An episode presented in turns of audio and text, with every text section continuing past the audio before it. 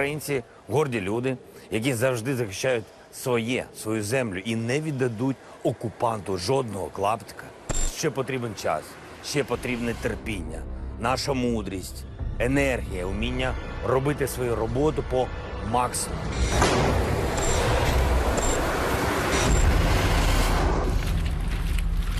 Russia decided to launch a war. Russia is bombing Ukraine. Russia is bombing even civilians.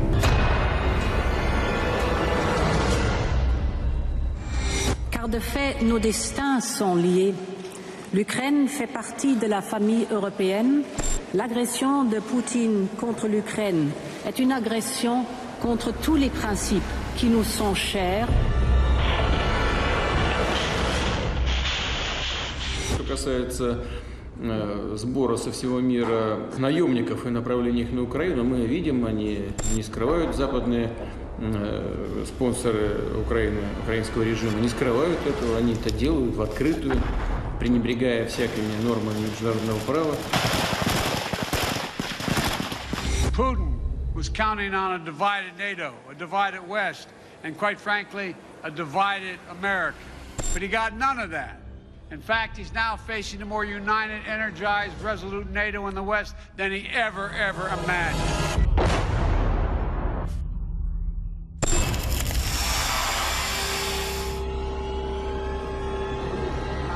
Η ώρα είναι 12 και 35 και πριν από λίγα δευτερόλεπτα ακούσαμε αεροσκάφη να πετούν πάνω από τον ουρανό ενώ είναι διακριτά ακόμα και τα πυρά των αντιεροπορικών που βλέπουμε πάνω από τον αέρα στο κέντρο του Κιέβου.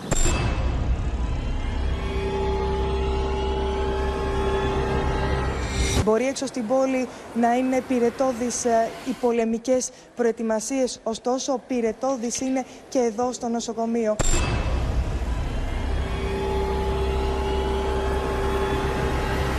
Βρισκόμαστε στο καταφύγιο του Παιδιατρικού Νοσοκομείου της πόλης Λβίβ, καθώς κατά τη διάρκεια του ρεπορτάζ ήχησαν οι σιρήνες του πολέμου. Πλέον, μετά από την ενημέρωση από το νοσοκομείο, όλοι ανεβαίνουν στους θαλάμους του.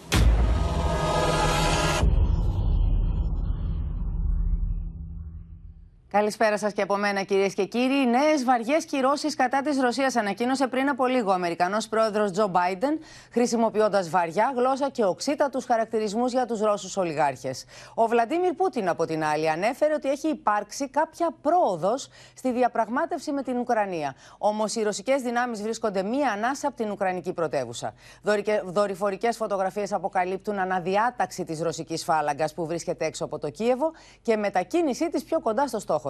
Ο Ρωσικός στρατός προσπαθεί να περικυκλώσει και άλλες πόλεις σε όλη τη χώρα, επιτιθέμενο σε πόλεις κλειδιά για πρώτη φορά από την αρχή του πολέμου. Και ενώ το Κρεμλίνο αποκαλύπτει ότι 16.000 μισθοφόροι μετακινούνται από τη Συρία στο μέτωπο για να πολεμήσουν στο πλευρό της Ρωσίας, στη δημοσιότητα έρχεται και ένα ηχητικό ντοκουμέντο, στο οποίο ακούγονται Ρώσοι στρατιώτες να αναφέρουν πολλές απώλειες και το θάνατο του διοικητή τους μετά από ουκρανική ενέδρα. Θα τα δούμε όλα αναλυτικά, αφού πρώτα συνδεθούμε με τους ανταποκριτές μας για ένα πρώτο καλησπέρα. Είναι ο Χρήστος Νικολαίδης στο Κίεβο. Είναι η Γεωργία Λαγού στην Οδυσσό. Στην Ουάσιγκτον βλέπουμε τον Μιχάλη Γνατίου. Μαζί μας και ο Θανάσης Αυγερινός από τη Ρωσία. Να δούμε το ρεπορτάζ λοιπόν με όλες τις τελευταίες εξέλιξεις και θα, θα, θα, τα δούμε όλα όπως κυλάνε από εδώ ε, λεπτό προς λεπτό σε όλη τη διάρκεια του υπόλοιπου απογεύματος και του βραδιού μας.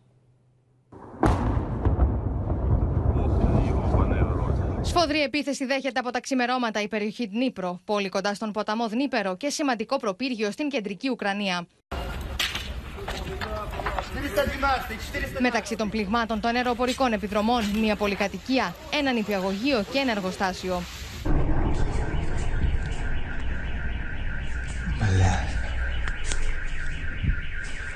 Εκρήξεις πλήττουν σοβαρά και το Λούτσκ στα βορειοδυτικά.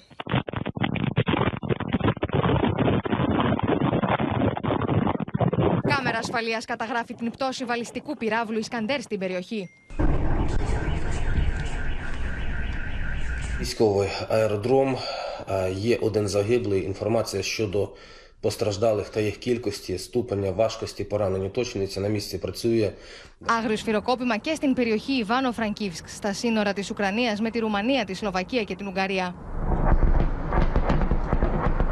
Πρόκειται για περιοχέ που μέχρι τώρα δεν είχαν δεχθεί ρωσικά πυρά. Πλέον όμω δέχονται καταστροφικά πλήγματα.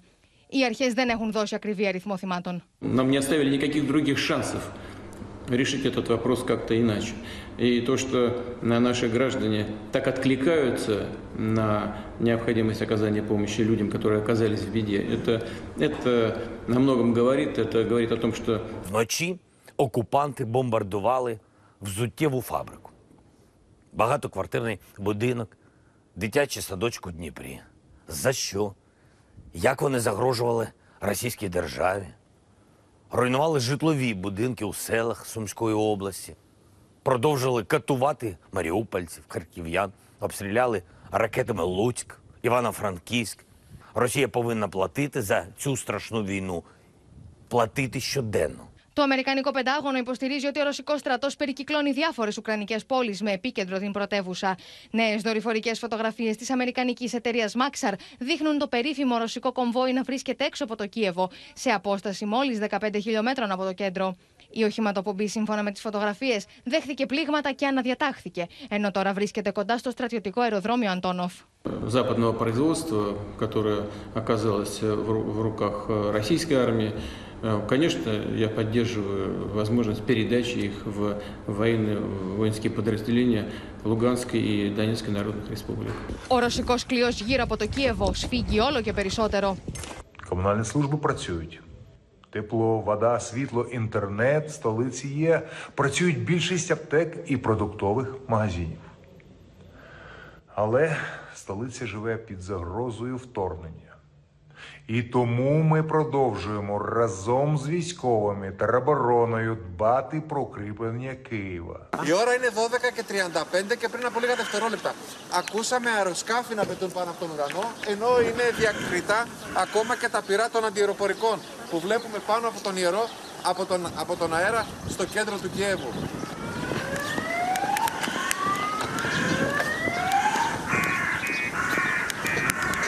Την ίδια ώρα, ο Ουκρανικό στρατό δίνει στη δημοσιότητα ηχητικό ντοκουμέντο, στο οποίο, όπω υποστηρίζει, ακούγεται διάλογο Ρώσων στρατιωτών, στον οποίο παραδέχονται την καταστροφή κομβόη του σε ενέδρα λίγο έξω από το Κίεβο και τον θάνατο του διοικητή του. Στρατιωτικοί αναλυτέ εκτιμούν ότι αν το ντοκουμέντο είναι αληθέ, δείχνει ελλειπή τακτική από τι ρωσικέ ένοπλε δυνάμει. Нитро, я удар, слушаю тебя. Удар я Нитро. Шестой полк почти потерял. Что? Шестой полк пока не могу доложить, пока собираю. Очень много потерь. Ждали. Голова колонны попала в засаду. Командир полка погиб. По остальным разбираюсь. Сейчас как разберешься, всех соберешь, мне доложишь, как понял. Оттуда били артиллерия, танки. С беспилотника, так я понял, бай- Байрактар летает. Остальным сейчас А, потерям разбираюсь. We've heard the distant rumble of artillery, the Russian troops not far away now, and just over here, the city limits of the capital, Kyiv. Βίντεο που δίνει στη δημοσιότητα το βρετανικό δίκτυο ITV φέρεται να δείχνει Ρώσους στρατιώτες να κρύβονται σε αυλές σπιτιών. Ένας από αυτούς φαίνεται να αρπάζει το όπλο του, ενώ άλλοι δύο σκάβουν στο έδαφος. Λίγα μέτρα πιο εκεί, ένα τεθωρακισμένο σε έναν έρημο δρόμο. Και όλα αυτά την ώρα που το Κίεβο κατηγορεί τη Μόσχα για βομβαρδισμό περιοχών στη Λευκορωσική Μεθόριο, ώστε να παρασύρει στον πόλεμο κατά της Ουκρανίας και τη Λευκορωσία. Το πώς κατάφερε το ρωσικό τάγμα να δεχτεί τέτοια επίθεση, να πέσει δηλαδή στην ενέδρα των Ουκρανών, ενώ η- θεωρητικά η ισχυρή Ρωσία έχει υπερσύγχρονα μηχανήματα. Παρόλα αυτά πέρασε κάτω από τη μύτη τους, α, πέταξε μάλλον, πάνω από, το, από τα μάτια τους το Μπαϊρακτάρ, το τουρκικό Μπαϊρακτάρ θυμίζουμε, και τους βομβάρδισε προκαλώντας σημαντικές απώλειες όπως α, ακούσαμε. Θα το συζητήσουμε στη διάρκεια του δελτίου αλλά και της ενημερωτικής εκπομπής που ακολουθεί και με τους καλεσμένους μας. Πάμε όμως κατευθείαν στο Κίεβο, στο Χρήστο Νικολαίδη που βρίσκεται εκεί, καθώς όσο σφίγγει Χρήστο ο κλειός γύρω από το Κίεβο, τόσο αυξάνεται και η πίεση, ακούγονται όλο και πιο συχνά εκρήξεις, γίνονται περισσότερες οι επιθέσεις, πιο πυκνές οι επιθέσεις.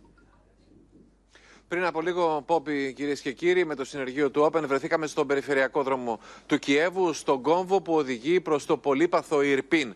Εκεί πραγματικά σταματήσαμε για λίγη ώρα προκειμένου να καταγράψουμε α, λίγες ακόμα φρικιαστικές εικόνες με τους πρόσφυγες να φεύγουν αλόφρονες από την περιοχή προσπαθώντας να ξεφύγουν από τους συνεχείς βομβαρδισμούς και πραγματικά εκεί διαπιστώσαμε ότι ε, υπήρξαν σοβαρές ενδείξεις πως λίγο παρακάτω στην περιοχή του Ιρπίν ή λίγο μακρύτερα ήταν σε εξέλιξη σφοδρότατες μάχες. Οι εκρήξεις ήταν συνεχείς.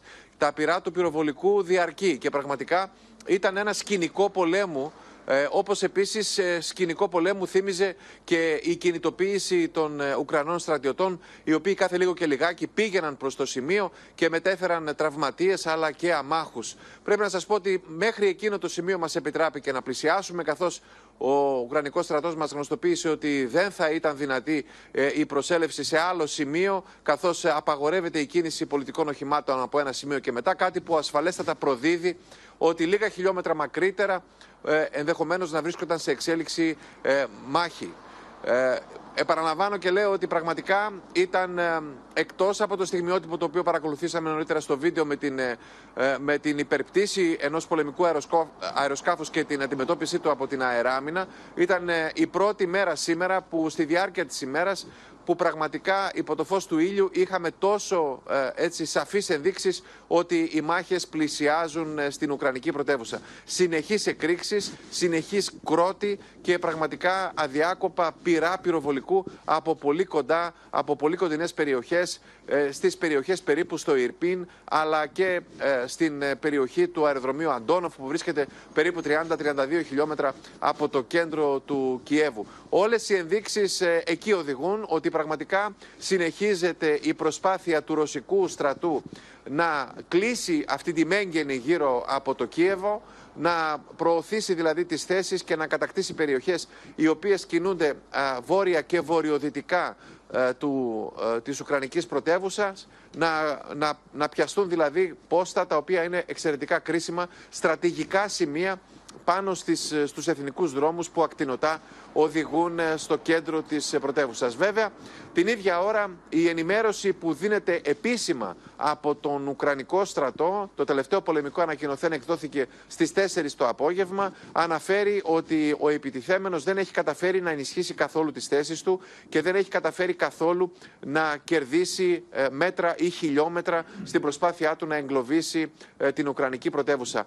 Ε, Χαρακτηριστικά αναγράφεται σε αυτό το πολεμικό ανακοινωθέν ότι ε, γίνεται μια λησαλέα προσπάθεια από την πλευρά του ρωσικού στρατεύματος να κατέβει και να κυκλώσει την περιοχή.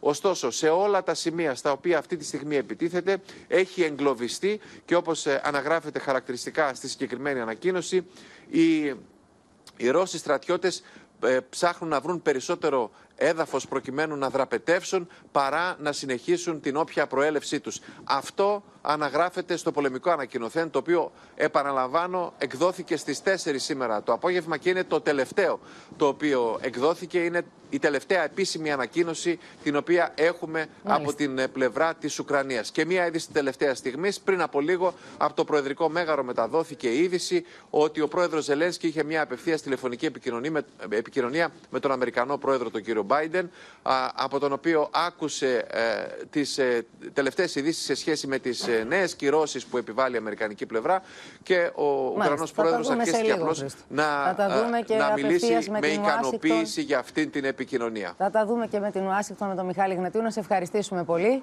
Και η πολιορκία της Μαριούπολης συνεχίζεται. Ωστόσο, με το Ρωσικό Υπουργείο Άμυνας να ανακοινώνει την κατάληψη της πόλης Βολνοβάχα, που θεωρείται στρατηγική σημασίας, καθώς αποτελεί τη βόρεια πύλη εισόδου προς την Μαριούπολη. Οι άμαχοι παραμένουν εγκλωβισμένοι χωρίς νερό, χωρίς επαρκή τροφή, θέρμανση, επικοινωνίες. Ενώ εκτός από την αναμέτρηση στα πεδία των μαχών, σε εξέλιξη είναι και ένας πόλεμος προπαγάνδας με τα ρωσικά μέσα ενημέρωσης να χαρακτηρίζουν fake news τις εικόνες με τις τραυματισμένες εγγύους στο μεευτήριο της Μαριούπολης.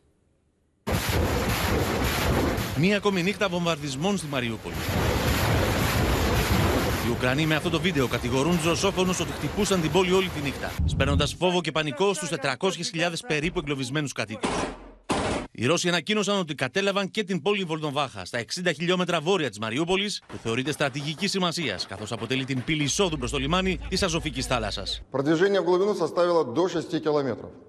Подразделения Народной милиции Донецкой Республики продолжали сжимать кольцо окружения в Мариуполе. Σε αυτό το βίντεο από ντρόουν, το οποίο έδωσαν στη δημοσιότητα οι Ουκρανοί και δείχνουν ότι βομβαρδίζουν ρωσικό άρμα μάχη, φαίνεται πω οι μάχε είναι διαρκεί στην είσοδο τη Μαριούπολη. Ο Ουκρανό πρόεδρο κατηγορεί τη Ρωσία ότι βομβαρδίζει περιοχέ με αμάχου. Мають чіткий наказ тримати Маріуполь у заручниках, знущатися з нього, постійно бомбардувати, постійно обстрілювати. Сьогодні вони зруйнували будівлю головного управління Держслужби з надзвичайних ситуацій в Донецькій області. Саме поряд з цією будівлею і було те місце, де мали збиратися маріупольці на евакуацію. Це відвертий терор, Russian troops do not allow to leave our citizen and to make some humanitarian uh, goods to transfer with trucks. Uh, so it's absolutely not possible. For eight days, city does not have any utility, water, electricity, heat and sanitary system. Uh, three days before Russia bombed natural gas supply. So our people go through on the streets and collecting wood. Στη Μαριούπολη δοκιμάζεται η ανθρώπινη ύπαρξη, με τρομαγμένου ανθρώπου να κρύβονται στα καταφύγια. Σύμφωνα με τι Ουκρανικέ Αρχέ, 1.300 άμαχοι έχουν χάσει τη ζωή του, ενώ προβάλλουν βίντεο με νεκρού στου δρόμου. Πολλοί έχουν χάσει τα σπίτια του, κουβαλώντα μέσα στα ερήπια τα λίγα υπάρχοντα που του απέμειναν. Дома не стало моего. Это мы переезжаем. Как вы думаете? Что случилось дома? Не стало его. Расстреляли. Попала туда. Мина, наверное. It's really cold. We still have some fuel for generators, so we have electricity for three to four hours a day. Uh, we gathered uh, all the food that we had in our houses. We also visited destroyed and damaged houses of our colleagues To pick up remaining food there. We, ha- we will have food for a few days. Και ενώ η διεθνή κατακραυγή για τον αιματηρό βομβαρδισμό του με ευτηρίου στη Μαριούπολη δεν έχει κοπάσει, La France condamne avec la plus grande fermeté ce qui est euh, un acte de guerre indigne et immoral. το Ρωσικό Υπουργείο Άμυνα με ανακοίνωσή του υποστηρίζει ότι την ημέρα εκείνη, λόγω τη εκεχηρία, δεν επιχειρούσαν ρωσικά αεροσκάφη στην περιοχή και χαρακτηρίζει τι εικόνε ω σκηνοθετημένη προβοκάτσια. Στο ίδιο μοτίβο και τα ρωσικά μέσα ενημέρωση. Тут украинские пропагандисты и их польские медиаинструкторы и прокололись. В роли пострадавшей беременной женщины украинский блогер и модель Марианна из Мариуполя. Любопытно, что она играет сразу двух разных беременных. Ей пришлось даже переодеться и перекраситься. Но женщине не привыкать. Она известный в регионе бьюти-блогер и действительно в положении. Однако в роддоме находиться не могла. Учреждение уже несколько дней использовалось боевиками Азова как укрепленный объект. Οι Ουκρανοί πάντω επιδεικνύουν αυτέ τι φωτογραφίε, καθώ η διάσημη στην περιοχή blogger γέννησε χθε ένα κοριτσάκι. Γονείς που δεν ξέρουν πώς να προστατέψουν τα παιδιά τους και αποφασίζουν να χωριστούν, εγκαταλείποντας τις αιστείες και τις περιουσίες τους. Προσπαθούν να χωρέσουν σε μικρές βαλίτσες τα ελάχιστα της επιβίωσης και τις αναμνήσεις τους. Έβαλα παιδιά στα αυτοκίνητα, πήρα ε, μια τσάντα αυτή ε, με χαρτιά ε, και μόνο φωτογραφίες παιδιού. Τίποτα άλλο δεν πήρα. Όπως η ζωή, ομογενής από τη Μαριούπολη που έφυγε μαζί με τα παιδιά της, αφήνοντας πίσω τον γιατρό σύζυγό της. Εδώ και 10 ημέρες δεν έχει νέα του, ούτε ο ίδιος γνωρίζει που βρίσκεται η γυναίκα του και τα παιδιά του. Ο μικρός κάθε μέρα γράφει μήνυμα τον μπαμπά και λέει πότε θα πάμε, πότε... Η ζωή αναπολύει την όμορφη πόλη της, όπως λέει στην Αζωφική θάλασσα, τους φίλους της και τη ζωή της που άφησε πίσω. Τα παιδιά της και τις φωτογραφίες των παιδιών της, τις φωτογραφίες της ζωής της, κατάφερε να πάρει μαζί η γυναίκα που είδαμε για να φτάσει στη Θεσσαλονίκη. Τελικά, μετά από ένα μακρύ ταξίδι, έφυγε από τη Μαριούπολη, η οποία πραγματικά περνά δραματικές μέρες. Καιρό τώρα είναι οι τελευταίες 5-6 μέρες όπου οι άνθρωποι πραγματικά υποφέρουν. Πάμε στη Γεωργία Λαγού για να μας περιγράψει την κατάσταση, διότι ε, και βλέπουμε τα πλάνα και ακούμε τις μαρτυρίες για μια κατάσταση ανυπόφορη, μέσα στην αγωνία, μέσα στις τραγικές συνθήκες, την, την εξαθλίωση. Γεωργία. Καλησπέρα από κυρίες και κύριοι από την Οδύσσο. Όλες οι πληροφορίες που φτάνουν εδώ από την ε, Μαριούπολη περιγράφουν το ανθρώπινο δράμα αλλά και την φρίκη του πολέμου. Μία λέξη μας έρχεται στο νου. Απελπισία. Θα ήθελα να σας πω πως ε, οι κάτοικοι, οι εναπομείνατες κάτοικοι και οι ντόπιοι που βρίσκονται εδώ έχουν στραμμένο το βλέμμα τους ε, στην Μαριούπολη. Υπάρχουν δεκάδες χιλιάδες ομογενείς, ξέρετε εκεί. Είναι αρκετά δίπλα η Οδυσσός από την Μαριούπολη. Αυτό που φοβούνται εδώ στην Οδυσσό Οδυσσό είναι μήπως είναι ο επόμενος στόχος. Η κατάσταση είναι τραγική, είναι απελπιστική. Βλέπουμε την ανθρώπινη ύπαρξη να ευτελίζεται. Υπάρχουν άνθρωποι οι οποίοι για πάνω από 10 μέρες βρίσκονται θαμένοι, κρυμμένοι στα καταφύγια, χωρίς νερό, χωρίς τροφή. Τελειώνουν τα αποθέματα, χωρίς ηλεκτρικό, χωρίς νερό. Βλέπουμε ανθρώπους στους δρόμους, οι οποίοι, όπως λένε άνθρωποι που μπορούν να επικοινωνήσουν με λιγοστούς φίλους και συγγενείς εδώ στην Οδυσσό και γι' αυτό υπάρχει τέτοια αναταραχή και τέτοια ανησυχία. Α, υπάρχουν άρρωστοι άνθρωποι που δεν έχουν φάρμακα. Η ανθρωπιστική βοήθεια από την ε, Ζαροπορίζια δεν είναι δυνατόν να φτάσει. Υπάρχουν άμαχοι, μικρά παιδιά, ηλικιωμένοι, όπου προσπαθούν να βρουν μια διέξοδο, να φύγουν από την πόλη, να, να γλιτώσουν από τη φρίκη του πολέμου. Και, και αυτό, που, αυτό που φοβούνται είναι μήπως τα πυρά έρθουν κατά πάνω της, εκεί που είναι να γλιτώσουν α, τη ζωή τους, εκεί το μετανιώνουν. Βρίσκονται σε απίθανο δίλημα αυτοί οι άνθρωποι. Ο Δήμαρχος και ο Αντιδήμαρχος της Μαριούπολης σε ξένα μέσα κάνουν εκκλήσεις να έρθει η ανθρωπιστική βοήθεια, να ανοίξουν οι ανθρωπιστικοί διάδρομοι. Ενώ ε, να πούμε ότι υπάρχει κατάπαυση του πυρός η οποία δεν έχει τηρηθεί. Φανταστείτε γιατί δράμα μιλάμε. Πάνω από 400.000 άνθρωποι βρίσκονται εγκλωβισμένοι εκεί στη Μαριούπολη. Εδώ οι κάτοικοι στην Οδυσσό έχουν στραμμένο το βλέμμα τους εκεί. Προσπαθούν ε, να βοηθήσουν, προσπαθούν όμως να προφυλαχτούν και οι ίδιοι μήπως είναι ο επόμενος στόχος. Να πούμε πως έχει ανοίξει η, ο ανθρωπιστικός διάδρομος από τη Μαριούπολη. Ούτε αυτό τηρείται. Κανείς δεν μπορεί να φτάσει σε αυτή την ε, πόλη φάντασμα που μέσα σε λίγες μέρες ισοπεδώθηκε, καταστράφηκε. Τώρα οι Ουκρανοί υποστηρίζουν ότι α, Ρώσοι απήγαγαν τον δήμαρχο της ε, Μελιτούπολης. Να πούμε πως ε, έχουν ε, και βίντεο. Είναι ο, ένας, ε, σύμβου- ο σύμβουλος του, του Προέδρου Ζελένσκι έχει αναρτήσει στα μέσα κοινωνικής δικτύωσης όλη την αρπαγή. Όταν φοράνε στον δήμαρχο της ε, Είναι τα Μελιτούπολης πλάνα που την ε, παρακολουθούμε κουκούλα. τώρα, με συγχωρείς που σε διακόπτω, όσο ακούμε το ρεπορτάζ σου, τις πληροφορίες σου, είναι τα πλάνα που παρακολουθούμε τώρα, τα οποία δημοσιοποιήθηκαν από την Ουκρανική πλευρά α, και δείχνουν, κα- έχουν καταγράψει την απαγωγή του Δημάρχου της Μελετούπολης, όπως, καταγγέλει, όπως καταγγέλουν οι Ουκρανοί.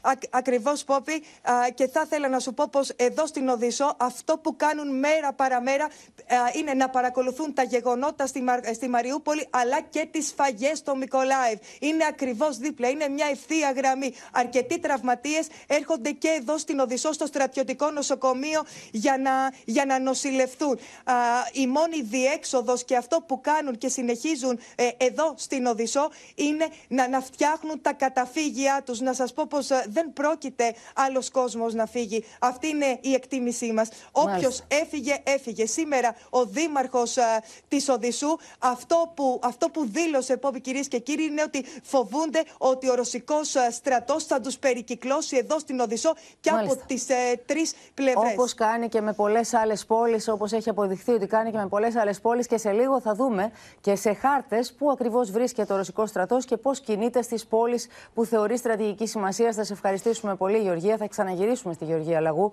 α, στην Οδυσσό, για να δούμε όλα όσα συμβαίνουν. Όμω τώρα θα μεταφερθούμε σε ένα πεδίο μάχη. Θα δούμε ένα συγκλονιστικό βίντεο. Ουκρανοί στρατιώτε επιχείρησαν να απελευθερώσουν χωριό στην περιφέρεια του Κιέβου που είχαν προηγουμένω καταλάβει οι Ρώσοι στρατιώτε. Ένα δημοσιογράφο του Radio Liberty του ακολούθησε και κατέγραψε με την κάμερά του τη μάχη. Рухаємося в один із населених пунктів на Київщині. Українські військові йдуть а, звільняти цей населений пункт від російських військ, які зайшли в це село. Зрештою, ми перебуваємо на місці і спробуємо показати, як українські військові зачищають і звільняють село. Будемо займатися зачисткою одного із сіл, в якому зараз знаходяться орки з броньованою технікою. По даним розвідки до батальйону.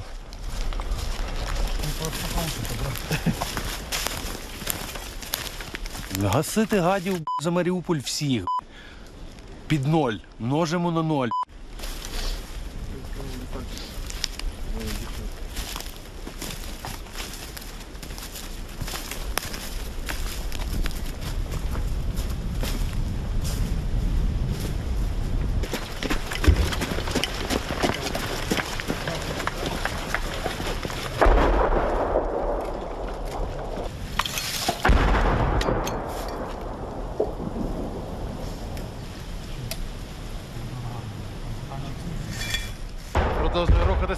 Українськими військовими у бік центру села, де вже виявили російських військових і зав'язався бій.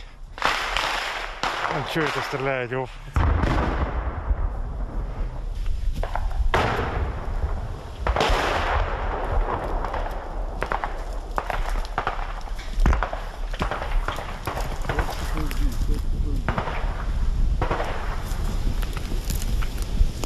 Продовжуйте наступ, закріпляйтеся на блокпосту.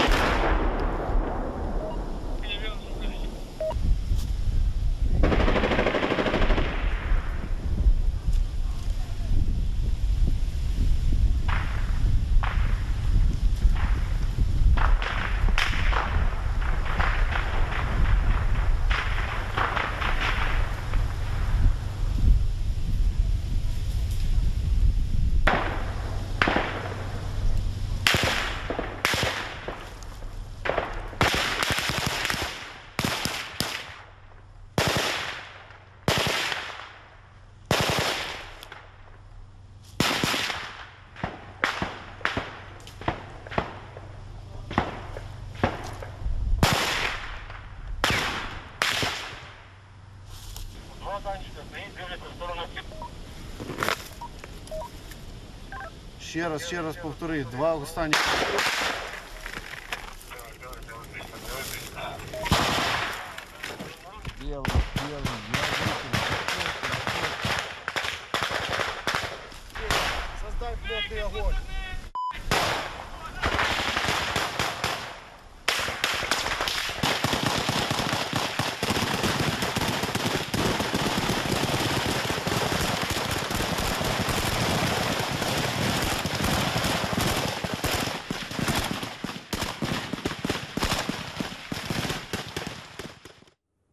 Απίστευτες εικόνες, ε, εικόνες που κανονικά θα έπρεπε να, να, να- να, να είναι σε ταινίες, να τις βλέπουμε σε ταινίες και όχι στην, στην Ευρώπη. Ένας πόλεμος που διεξήχθη εκεί μπροστά στα μάτια όλων μας, στα μάτια όλου του κόσμου, μπροστά στην κάμερα σε απόσταση αναπνοής από τον α, Ουκρανό που πυροβολούσε α, απέναντι στα ρωσικά στρατεύματα. Ε, α, απίστευτες εικόνες αυτές. Να δούμε όμως πού γίνονται οι μάχες αυτές και πού κινείται ο ρωσικός στρατός προκειμένου να περικυκλώσει τις πόλεις που έχει επιλέξει και τις θεωρεί στρατηγικής σημασίας. Θα έρθει ο Χρήστος Τσιγουρής κοντά μας τώρα για να μας α, μεταφέρει όλα όσα γίνονται αυτή την ώρα στα μέτωπα. Τα μέτωπα είναι κυρίως τέσσερα. Από αναμφίβολα όμως το πιο δύσκολο σημείο με τις δραματικές συνθήκες για τους κατοίκους της είναι αυτή τη στιγμή η Μαριούπολη. Νομίζω ότι μπορούμε να δούμε στο χάρτη. Ανατολικά της Κρυμαίας η Μαριούπολη έχει περικυκλωθεί από ρωσικές δυνάμεις. Είδαμε πριν ότι έχουν κόψει θέρμανση, ηλεκτρικό, νερό. Ενώ ε, εδώ συγκλίνουν για την περικύκλωσή της δυνάμεις από την Κρυμαία και από την ανατολική πλευρά, οι οποίες έχουν χτυπήσει και την πόλη Βολνοβάχα, είναι 60 χιλιόμετρα βόρεια της Μαριούπολης και κα- κάποιες πληροφορίες έχουν πάρει ένα μέρος στον έλεγχό τους. Ένα ακόμα μέτωπο. Είναι σαν να την έχουν κλείσει εντελώς πια. Ακριβώς, Χρήστο, είναι μια την, α, περίκλειστη πόλη, πόλη σε πολιορκία. Ο κλειός είναι ασφικτικός και βεβαίως εκεί έχουμε δεκάδες χιλιάδες πολίτες ελληνικής καταγωγής που παρά τον ανθρωπιστικό διάδρομο που έχει συμφωνηθεί δεν έχουν καταφέρει να την εγκαταλείψουν. Και Είδαμε έχουμε άλλωστε και τον μοναδικό εικόνες που Ευρωπαίο προκαλούν τρόμο. διπλωμάτη, τον Έλληνα Γενικό Πρόξενο της Μαριούπολης, τον κύριο Μανώλη Ανδρουλάκη, ο οποίος είναι ο, ο μοναδικός Ευρωπαίος διπλωμάτης που παραμένει στο σημείο προσπαθώντας να βοηθήσει και Έλληνες. Με Είναι θάρρος στη- και τόλμη πρωτοφανές. Πραγματικά. Είναι αλήθεια. Πόπη έχει παραμείνει στην ε, περικυκλωμένη Μαριούπολη. Είναι μια πόλη σε απόλυτη ασφικτική πολιορκία αυτή τη στιγμή. Ε, το ένα μέτωπο λοιπόν είναι εδώ. Ε, και είναι το παράκτιο μέτωπο στη Μαύρη Θάλασσα. Ας δούμε όμως το δεύτερο τμήμα. Το δεύτερο μέτωπο είναι ε, δυτικά από τη Χερσόνησο της Κρυμαίας. Ε, εδώ έχουν καταλάβει το στρατηγική σημασία λιμάνι της Χερσόνας οι Ρώσοι. Έχουν κατά πληροφορίες χτυπήσει πάρα πολύ σκληρά το Μικολάιβ και βρίσκονται στις παρυφές του, ενώ έχουν αναπτύξει, όπως τουλάχιστον λένε οι πληροφορίες που είχαμε τα προηγούμενα 24 ώρα, ισχυρή ναυτική δύναμη στη Μαύρη Θάλασσα έξω από την Οδυσσό. Να θυμίσουμε εδώ ότι για την ώρα φαίνεται να κρατούν στάση αναμονής ε, και η Οδυσσός οχυρώνεται. Έχουμε δει την επιχείρηση ναρκοθέτησης, τις προετοιμασίες, τις πολεμικές που κάνουν οι κάτοικοι της Οδυσσού. Μας τις περιέγραψε το προηγούμενο 24ωρο και σήμερα η Γεωργία Λαγού α, με κάθε λεπτομέρεια. Μένει να δούμε αν τελικά οι Ρώσοι από το Μικολάιβ θα επιχειρήσουν να χτυπήσουν και να καταλάβουν και την Οδυσσό, ουσιαστικά αποκόπτοντας την Ουκρανία από, όλη, από όλο το παραλιακό της μέτωπο, από την Μαύρη Θάλασσα, καθιστώντας την περίκλειστη χώρα. Θυμίζω ότι το λιμάνι της Οδυσσού είναι ένα σημαντικό λιμάνι στρατηγικής σημασίας και για την οικονομία της Ουκρανίας, καθώς η ανοικοδόμησή της θα εξαρτηθεί από αυτό σε μεγάλο βαθμό. Είναι λιμάνι από το οποίο φεύγει ένα μεγάλο μέρος των σιτηρών που παράγει η πολύπαθη χώρα που αυτή τη στιγμή ζει την επόμενη περίοδο. Πάμε όμως βορειοανατολικά.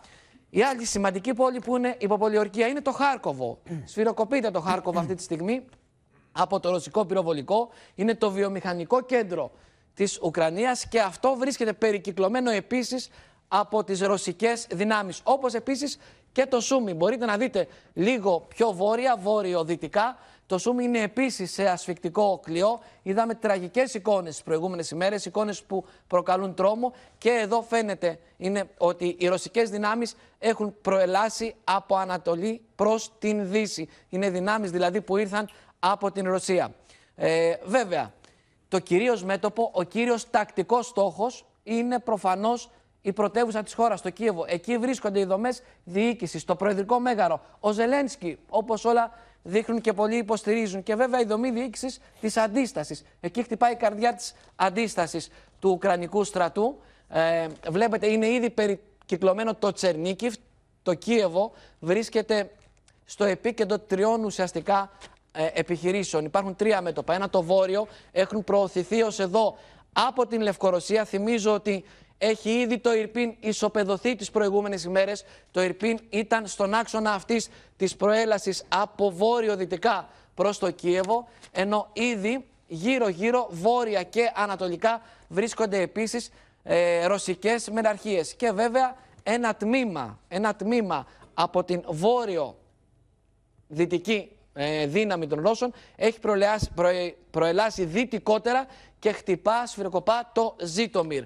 Βεβαίως, γύρω-γύρω, περιφερειακά του Κιέβου, βρίσκονται και άλλες πόλεις που ε, αυτή τη στιγμή τις χτυπά το ρωσικό πυροβολικό και βέβαια μην ξεχνάμε την ισχυρή μάχη που δόθηκε στο αεροδρόμιο που βρίσκεται βόρειο-δυτικά προκειμένου να καταστρέψουν οτιδήποτε μπορούσε να τους προκαλέσει ε, απειλή για Μάλιστα. τις εναέριες δυνάμεις. Φαίνεται λοιπόν ότι στο Κίεβο που πληροφορηθήκαμε χτες ότι είναι περίπου 15 χιλιόμετρα οι ρωσικές δυνάμεις έξω από το κέντρο του Κιέβου, φαίνεται ότι εκεί θα παιχτεί όλο το παιχνίδι. Οι, οι υπερασπιστές του Κιέβου περιμένουν μέσα στην πόλη στον αστικό ιστό και οι, αυτοί που πολιορκούν, οι Ρώσοι, με τις δυνάμεις πυροβολικού και τα τεθωρακισμένα, ε, φαίνεται ότι περιμένουν, θα επιλέξουν πότε θα κάνουν την τελευταία επιχείρηση. Την κίνησή τους να βγουν πιο, πιο πολύ στην πόλη. Χρήστο, ε, σε ευχαριστούμε πάρα πολύ, διότι μετά από αυτή την παρουσίαση, μετά τους χάρτες που είδαμε, ε, έγινε απόλυτα κατανοητό, έγινε ξεκάθαρη εικόνα του πού ακριβώς επιχειρεί,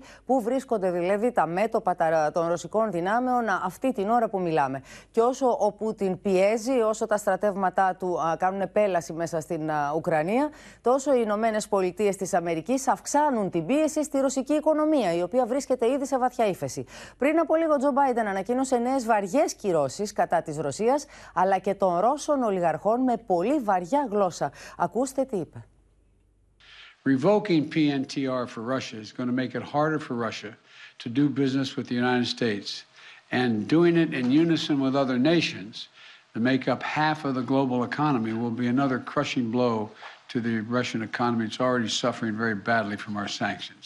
We're also taking a further step of banning imports of goods from several signature sectors of the Russian economy, including seafoods, vodka, and diamonds. And we're going to continue to squeeze Putin. The G7 will seek to deny Russia the ability to borrow from leading multinational institutions, such as the International Monetary Fund and the World Bank. Putin is an aggressor. He is the aggressor. And Putin must pay the price. The G7 is also stepping up pressure on corrupt Russian billionaires. We're adding new names to the list of oligarchs and their families that we're targeting. And we're increasing coordination among the G7 countries to target and capture their ill begotten gains. They support Putin. They steal from the Russian people. And they seek to hide their money in our countries. Πολύ σκληρές δηλώσεις. Κλέβουν από τον Πούτιν. Α, α, στηρίζουν τον Πούτιν. Κλέβουν από τον ρωσικό λαό και κρύβουν τα χρήματά τους στις χώρες μας. Πάμε λοιπόν στο Μιχάλη Γνατήριο του Νεοάστικτο να μάθουμε περισσότερα για αυτά. Πολύ σκληρός ο Μπάιντεν απέναντι στους ολιγάρχες, αλλά και στον Πούτιν, Μιχάλη. Για στον Πούτιν, για στον Πούτιν. Ναι, ναι Πόπη, καλησπέρα. Καλησπέρα. Ε, ο κύριος Μπάιντεν λοιπόν ανακοίνωσε σήμερα και άλλες οικονομικές κυρώσεις εναντίον της Ρωσίας, ε, τις οποίες συνδύασε και με την αποστολή μεγάλων ποσοτήτων πολεμικού υλικού σε συνεργασία πάντα με τους συμμάχους και τους εταίρους της Αμερικής στην Ευρώπη. Πριν από τη νέα ομιλία του προς τον Αμερικανικό λαό, ο κ. Πάιντερ τηλεφώνησε στον πρόεδρο της Ουκρανίας, τον κ. Ζελένσκι, στον οποίο ανακοίνωσε ότι αυξάνει τη στρατιωτική βοήθεια προς τη χώρα του και επιβάλλει και νέες κυρώσεις. Επίσης, επανέλαβε ότι η στρατιωτική συμμετοχή του ΝΑΤΟ στο πλευρό της Ουκρανίας σημαίνει την έναρξη του Τρίτου Παγκοσμίου Πολέμου. Όπι το ξαναείπε για, όσοι, για όσους αφιβάλλουν. Είναι μια θέση την οποία επιμένει να μην αλλάζει ο Αμερικανός Πρόεδρος, συμπεριφερόμενος υπεύθυνα σε μια στιγμή κατά την οποία κυριαρχεί η ανευθυνότητα από την πλευρά του κ. Πούτιν. Δεν πρόκειται, είπε, να κάνουμε ένα πόλεμο κατά της Ρωσίας στην Ουκρανία. Αλλά θα τον κάνει αλλού, αν χρειαστεί, όπως είπε χαρακτηριστικά. Ο Αμερικανός Πρόεδρος, ε, μετά την ομιλία του, απάντησε πόπι μόνο σε μία ερώτηση που αφορούσε την πιθανότητα να χρησιμοποιήσει η Ρωσία χημικά. Μας τα έλεγες και θέμα που ανησυχεί. Μας τα έλεγες και χθες το ναι. θέμα των χημικών και βιολογικών όπλων. Ναι. ναι. ναι. Ε, έχουμε και την ενημέρωση του Πενταγώνου, ξέρεις, που έκανε ε, ειδικές αναφορές στο θέμα αυτό. Mm -hmm. Ο, όταν έχουμε χρόνο θα την μεταδώσουμε. Έχουμε ετοιμάσει και θέμα, πολύ, λοιπόν... πολύ αναλυτικό θέμα α, σχετικά. Ναι. Ένα ρεπορτάζ. Ναι. Ε, αυτό με τα χημικά είναι ένα θέμα που ανησυχεί βαθύτατα τους πάντες εδώ στην Ουάσιγκτον καθώς όλες οι πληροφορίες συγκλίνουν ότι ο κύριος Πούτιν το σκέφτεται, Πόπη, να τα χρησιμοποιήσει δηλαδή. Δεν πρόκειται, απάντησε ο κύριος Μπάιντεν, να μιλήσω για τις πληροφορίες των μυστικών υπηρεσιών, αλλά η Ρωσία θα πληρώσει σοβαρό τίμημα εάν χρησιμοποιήσει χημικά. Πάντα τίθεται το ερώτημα, βέβαια, εάν όλες αυτές οι οικονομικές κυρώσεις από μόνες τους θα αναγκάσουν τον κύριο Πούτιν να υποχωρήσει και να αποχωρήσει από την Ουκρανία. Μέχρι τώρα δείχνει να μην προείται, αν και η κατάσταση επί του εδάφους δεν είναι η επιθυμητή για τον Ρώσο Πρόεδρο. Πριν από λίγο το Πεντάγωνο ενημέρωσε ότι οι ρωσικές δυνάμεις έχουν προχωρήσει στις τελευταίες 24 ώρες, αλλά όχι πιο κοντά προς το Κίεβο, σε αντίθεση με χθες που είχαν κάνει μια πρόοδο.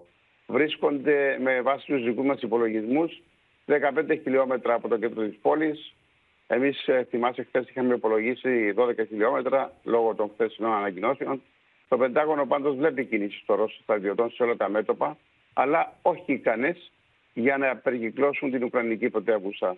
Επίσης ε, είπε ότι δεν έχουν καταλάβει το Χάρκοβο, αλλά οι ρωσικές δυνάμεις πλησιάζουν στην πόλη. Θα πρόσθετα με βάση την ενημέρωση ότι πλησιάζουν επικίνδυνα πια στο Χάρκοβο κόπη. Ο πρόεδρος ε, κάλεσε και το Κογκρέσο να προχωρήσει με τους σχεδιασμούς του για να εγκρίνει τον τερματισμό του καθεστώτος του ευνοούμενου κράτους, που σημαίνει ότι τερματίζονται πλέον οι ομαλές εμπορικές σχέσεις με τη Ρωσία, όχι μόνο της Αμερικής αλλά και των Ευρωπαίων. Βεβαίως, σίγουρα η σύμμαχος Τουρκία δεν θα ακολουθήσει πάλι. Εκμεταλλεύεται το γεγονός ότι παραμένει μονίμως ατιμόρυτη. Ένας αξιωματούχος χαρακτήρισε τη σημερινή ανακοίνωση του κ. Μπάιντεν σημαντική, που θα σπάσει, όπως είπε, το ρωσικό εμπόριο. Σύμφωνα με τον αξιωματούχο, το καθεστώς αυτό του, του, ελεύθερου, του ευνοούμενου κράτους είναι ο ακρογωνιαίος λίθο του ελεύθερου εμπορίου και εγγυάται την αρχή της αμοιβαιότητας, όπως είπε, και της μη διακριτικής μεταχείρισης. Όπως είπε χαρακτηριστικά ο πρόεδρος, απαγορεύεται η εισαγωγή της ρωσικής βότικας, που απέφερε δισεκατομμύρια στην οικονομία της Ρωσίας, επίσης τα διαμάντια και τα θαλασσινά και γενικά κόπη όλα τα ρωσικά προϊόντα. Ε, τέλος, να πούμε ότι ο Αμερικανός πρόεδρος επιτέθηκε ξανά εναντίον των ολιγαρχών, υποστηρίζουν είπε τον Πούτιν, κλέβουν από το ρωσικό λαό και επιδιώκουν να κρύψουν τα χρήματά τους στις χώρες μας είναι μέρος αυτής της κλεπτοκρατίας που υπάρχει στη Μόσχα και πρέπει να συμμεριστούν όπως είναι τον πόνο αυτών των κυρώσεων. Ε, στα γρήγορα από το Πεντάγωνο θα σου πω μόνο δύο, δύο σημεία. Ε, οι ρωσικές δυνάμεις, είπε το Πεντάγωνο, έχουν πραγματοποιήσει πρόσθετη πρόοδο προς την πρωτεύουσα της Ουκρανίας, το Κίεβο, τις τελευταίες 24 ώρες. Τα ρωσικά στρατεύματα βορειοδυτικά του Κιέβου απέχουν λιγότερο από 15 χιλιόμετρα από το κέντρο της πόλης. Ε, οι ΙΠΑ εκτιμούν ότι τόσο η, Μαριούπολη, η Μαριούπολη όσο και το Τσέρνιφ παραμένουν αποκλεισμένες, ασφυκτικά αποκλεισμένες και οι δύο πόλεις από τα ρωσικά στρατεύματα. Δυστυχώς με, με χιλιάδες άμαχους μέσα που δεν μπορούν να φύγουν ενώ το επιθυμούν, χωρίς να έχουν ούτε νερό για να πιούν. Μιχάλη, να σε ευχαριστήσουμε πολύ και θα ξαναγυρίσουμε σε σένα. Πάμε να ακούσουμε και την πλευρά της Ρωσίας, να δούμε τι, τι πληροφορίες έχει ο Θανάσης Αυγερινό από την Ρωσία. Θανάση, σ' ακούμε σήμερα, δεν σε βλέπουμε. Ε, καλησπέρα από τη Μόσχα. Ζητώ συγγνώμη που βγαίνω και σήμερα τηλεφωνικά, αλλά είμαι με πυρετό. Ελπίζω να, να περαστικά. στην κανονικότητα αύριο. Να σου ευχηθούμε όλοι περαστικά. Επί του πεδίου, λοιπόν, ε, οι τελευταίες πληροφορίες μιλούν για τη Μαριούπολη, ε, με, σύμφωνα με ενημέρωση από το Ρωσικό Υπουργείο Άμυνας, ότι έχει πλήρως αποκλειστεί η πόλη. Ε, Όλες οι γέφυρες έχουν γκρεμιστεί από τα εθνικιστικά τάγματα, λέει το Ρωσικό Υπουργείο Άμυνας. Έχουν παγιδευτεί όλες οι προσβάσεις στους βασικούς δρόμους που αποτελούν ταυτόχρονα και τις διόδους εξόδου για τους αμάχους. Κατά τον κύριο Μιζίντσεφ, οι ένοπλοι ανοίγουν τακτικά πυρ ατάκτος μέσα στην πόλη με σκοπό να γίνεται μια διαχείρισή τους, ε, να εκφοβίζονται και να μην επιλέγουν την απομάκρυνσή τους, ε, να παραμένουν δηλαδή στα υπόγεια και στα σπίτια τους. Ε, αυτό καταγγέλουν και οι λιγοστές δεκάδες ανθρώπων που καταφέρνουν να βγουν από τη Μαριούπολη ε, είναι διαρκώς όλο και ε, περισσότερες ε, τέτοιου είδους δηλώσεις για μια χαόδη κατάσταση εντός της Μαριούπολης και κυρίως για πλήρη άγνοια των πολιτών για τους ανθρωπιστικούς διαδρόμους που θα μπορούσαν να αξιοποιήσουν όλα τα προηγούμενα 24 ώρα. Η, η, πυροτεχνική, η πυροτεχνουργοί της λαϊκής, της αυτοαποκαλούμενης λαϊκής δημοκρατίας του Ντονιέτσκ επιχειρούν, αναφέρεται, να επενεργοποιήσουν τα εκρηκτικά ώστε να διευκολυνθεί η διέξοδος των αμάχων, αλλά συνεχώς τους πυροβολούν ελεύθεροι σκοπευτές. Δεν είναι ακόμη αυτό δυνατό. Ε, είναι χαρακτηριστικό ότι οι ανακοινώσεις που γίνονται για την λεγόμενη επιχείρηση καθάρισης της πόλης γίνεται μέτρο-μέτρο. Μέσα σε ένα 24ωρο δηλαδή ανακοινώνεται πρόοδος 800 μέτρων ή ενός χιλιόμετρου για τις δυνάμεις των ρωσόφωνων που προωθούνται. Ε, την ίδια στιγμή, ε, ίσως λίγο καλύτερα είναι τα πράγματα στη Βαλναβάχα, αλλά και εκεί υπάρχουν ακόμη πολλά παγιδευμένα κτίρια και ε, οχήματα. Οι κάτοικοι δεν φαίνεται να θέλουν να απομακρυνθούν από εκεί. Ε, και το μεγαλύτερο μέρος της πόλης σύμφωνα με τη ρωσική πλευρά είναι υπό τον έλεγχό τους. Ενώ μια πολύ ανησυχητική πληροφορία έρχεται από το Χάρκοβο. Αργά το απόγευμα φέρεται να υπήρξε έκρηξη σε ένα από τα κτίρια του Φυσικού Τεχνικού Ινστιτούτου. Εκεί που είχαμε πει και προηγούμενα 24 ώρα ότι υπάρχει ένας πυρηνικός, ένας πειραματικός επιστημονικός ε, ε, αντιδραστήρας και σύμφωνα με τις πληροφορίες που υπάρχουν αυτή τη στιγμή έως και 50 άτομα επιστήμονες περισσότεροι είναι αποκλεισμένοι στα συντρίμια του κτηρίου. Σύμφωνα με την ε, ρωσική πλευρά είναι σοβαρή η, αυτή η, ανατίναξη έγινε για να αποκρυβούν κάποια στοιχεία για περίεργα πυρηνικά πειράματα, για πειράματα δηλαδή που γίνονταν στο Ινστιτούτο και θέλουν να καταστρέψουν τα στοιχεία για αυτά. Ε, δεν ξέρουμε τίποτα για διαρροές ή για το αν επλήγει όντως ο αντιδραστήρας. Πάντως ε, είναι αρκετά ανησυχητική αυτή η κατάσταση εκεί. Ε, να σε ευχαριστήσουμε πολύ, να σου ευχηθώ ξανά περαστικά, να γίνεις γρήγορα καλά για να σε ξαναδούμε και όχι μόνο να σε ακούμε. Η τελευταία είδηση που μας έδωσες για αυτή την έκρηξη στο πυρηνικό, στο εργαστήρι, στο οποίο μέσα υπάρχει και πυρηνικός αντιδραστήρας, είναι σημαντική και θα την ακολουθήσουμε. Θα δούμε δηλαδή τι καινούριο υπάρχει, τι εξέλιξη υπάρχει πάνω σε αυτό. Μην ξεχνάτε ότι ένας από τους φόβους της παγκόσμιας κοινότητας είναι η τύχη των πυρηνικών εργοστασίων. Η Ουκρανία είναι μια χώρα που έχει πάρα πολλά πυρηνικά εργοστάσια, πάρα πολλούς πυρηνικούς αντιδραστήρες, σε λειτουργία βεβαίως. Και όλος ο κόσμος ανησυχεί για το ποια θα είναι η τύχη τους. Πώς δηλαδή θα μπορέσουμε να διασφαλίσουμε ότι δεν θα υπάρξει κίνδυνος πυρηνικού ατυχήματος.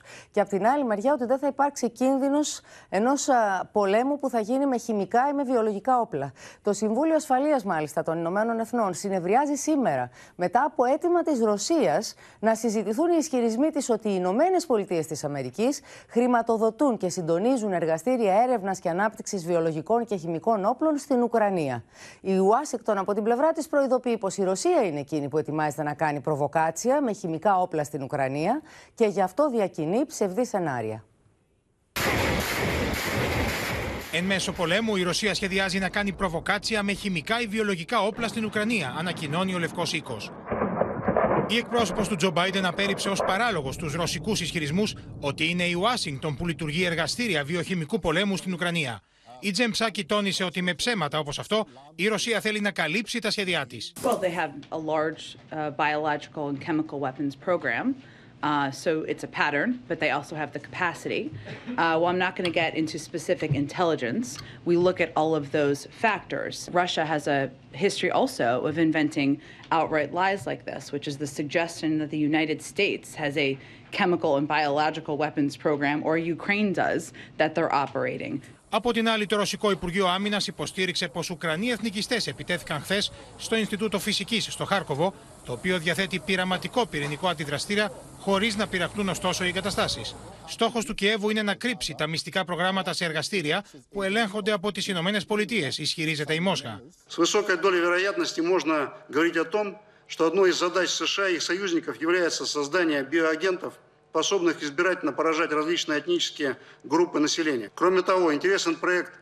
Пи-781, где в качестве переносчиков потенциальных агентов биологического оружия рассматриваются летучие мыши. Δημοσιογράφοι πάντως πολιόρκησαν με ερωτήσεις στην εκπρόσωπο του Λευκού Οίκου για το ενδεχόμενο επίθεση της Ρωσίας με χημικά όπλα στην Ουκρανία. I just want to be totally clear. Are you saying if Russia does conduct a chemical weapons attack in Ukraine, there will not be a military response from the United States? I'm not going to get into hypotheticals. What we're saying right now is they have the capacity and the capabilities. Στο Κίεβο, ο Ουκρανός πρόεδρος έσπευσε να απαντήσει στις κατηγορίες της Μόσχας. Мы адекватные люди. Я президент адекватной страны, Адекватного народа.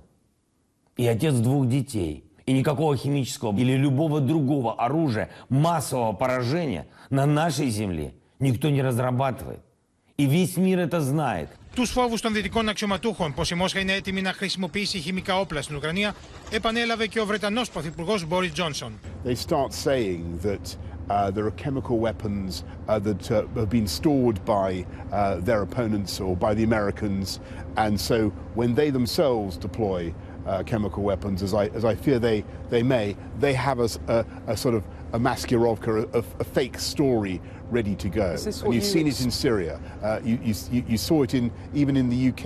Προημερών, η Αμερικανίδα Υφυπουργό Εξωτερικών Βικτόρια Νούλαντ κλήθηκε να απαντήσει στην Επιτροπή Πληροφοριών τη Αμερικανική Γερουσία για το αν η Ουκρανία διαθέτει πρόγραμμα βιοχημικού πολέμου. Does Ukraine have chemical or biological weapons? Uh, Ukraine has uh, biological research facilities, which, in fact, we are now quite concerned Russian troops, Russian forces may be seeking to uh, gain control of. So we are working with the Ukrainians on how they can prevent any of those research materials from falling into the hands of uh, Russian forces. Η Ρωσία πάντως φέρνει σήμερα τις καταγγελίες της για ανάπτυξη βιοχημικών όπλων από την Ουκρανία προς συζήτηση στο Συμβούλιο Ασφαλείας του ΟΗΕ που συνεδριάζει εκτάκτως μετά από αίτημα της Μόσχας. Είναι λοιπόν ένας πόλεμος ο οποίος διεξάγεται σε τρία διαφορετικά επίπεδα. Υπάρχει ένας πόλεμος αλληλοκατηγοριών, όπως είδαμε μεταξύ Ρωσία-Αμερική για τα βιοχημικά όπλα. Υπάρχει ένας πόλεμος πραγματικός που διεξάγεται στο πεδίο και εκεί υπάρχουν και μεγάλες απώλειες και θα τις δούμε σε λίγο με την Αλεξία Τασούλη. Και υπάρχει και ένας τρίτος πόλεμος, ένας πόλεμος των fake news, που θα τον δούμε και αυτόν σε λίγο με την βοήθεια της Αδαμαντίας Λιόλιου. Α ξεκινήσουμε α, από την Αδαμαντία Λιόλιου, είναι στη Λβίβ και θα πούμε για τα, για τα fake news και πώς η μία πλευρά κατηγορεί την άλλη για αυτά, Αδαμαντία. Καλησπέρα, Πόπη, από την πόλη Λβίβ. Ένας επικοινωνιακός πόλεμος, λοιπόν, βρίσκεται αυτή την ώρα σε εξέλιξη, καθώς οι Ουκρανοί καταγγέλουν ότι στις 2.30 ώρα ρωσικό μαχητικό αεροσκάφος απογειώθηκε από την Λευκορωσία, πέρασε πάνω από τον Ουκρανικό εναέριο χώρο για να γυρίσει πίσω και να βομβαρδίσει λευκορωσικό έδαφος.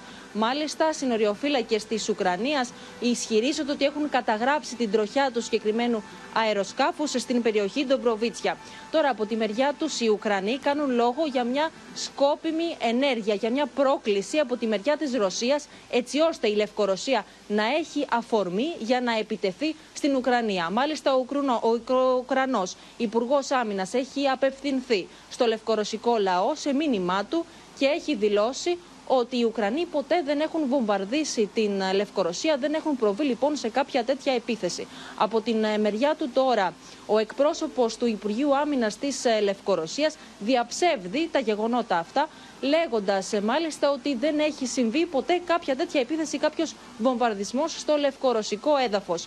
Τέλος όμως, ε, Πόπη, πρέπει να επισημάνουμε ότι το Κέντρο Στρατηγικών Επικοινωνιών, Πληροφοριών και Ασφάλειας της Ουκρανίας, σύμφωνα με τις πληροφορίες λοιπόν ε, που έχει, ισχυρίζεται ότι ενδέχεται σήμερα στις 9 το βράδυ οι Λευκορώσοι να επιτεθούν ε, στην Ουκρανία και να την βομβαρδίσουν στο πλαίσιο της αντεπίθεσης. Δηλαδή εδώ συμβαίνει το εξής παράλογο. Η Ουκρανία και η Ρωσία α, κατηγορεί μία την άλλη για έναν βομβαρδισμό ο οποίος δεν ξέρουμε αν έγινε. Και έχουμε και τη Λευκορωσία να λέει ότι δεν έγινε. Τέτοιες πίθες φοβάται η παγκόσμια κοινότητα και κάθε φορά που ακούμε μια τέτοια είδηση, μένουμε όλοι πραγματικά με κομμένη την ανάσα να δούμε μήπως η φωτιά που έχει ανάψει στην Ουκρανία γίνει ακόμη μεγαλύτερη και μας κάψει όλους. Να σε ευχαριστήσουμε πολύ, Αδαμαντία. Θα τα ξαναπούμε μαζί σου σε, στη διάρκεια της, α, εκπο... του α, δελτίου μας αλλά και της εκπομπής που θα ακολουθήσει. Τώρα, π- σε ποια φάση βρίσκεται αυτή τη στιγμή οι σχέσεις μεταξύ των δύο χωρών, μεταξύ δηλαδή της Ρωσίας και της Ουκρανίας. Μην ξεχνάτε ότι έχουν γίνει ήδη τρεις γύροι διαπραγματεύσεων Δεν απέδωσαν, σύμφωνα με όσα γνωρίζουμε. Και όμω έρχεται ο Πούτιν πριν από λίγο, πριν λίγο νωρίτερα, λίγε ώρε νωρίτερα, να δηλώσει στον Λουκασέγκο με τον οποίο είχε συνάντηση, τον πρόεδρο τη Λευκορωσία, ότι διακρίνει πρόοδο στι διαπραγματεύσει, τι οποίε κάνουν διαπραγματευτέ σε καθημερινή βάση. Για να ακούσουμε τι είπε και ο Πούτιν αλλά και ο Ουκρανό πρόεδρο Ζελένσκι. Безусловно, проинформирую вас и о ситуации на украинском направлении, и прежде всего э, О том, как идут сейчас э, переговоры, которые, э, которые проводятся сейчас практически на ежедневной основе. И Там есть определенные э, такие позитивные сдвиги, как мне, договор- как мне доложили переговорщики с нашей стороны. Ну, я расскажу обо всем этом поподробнее.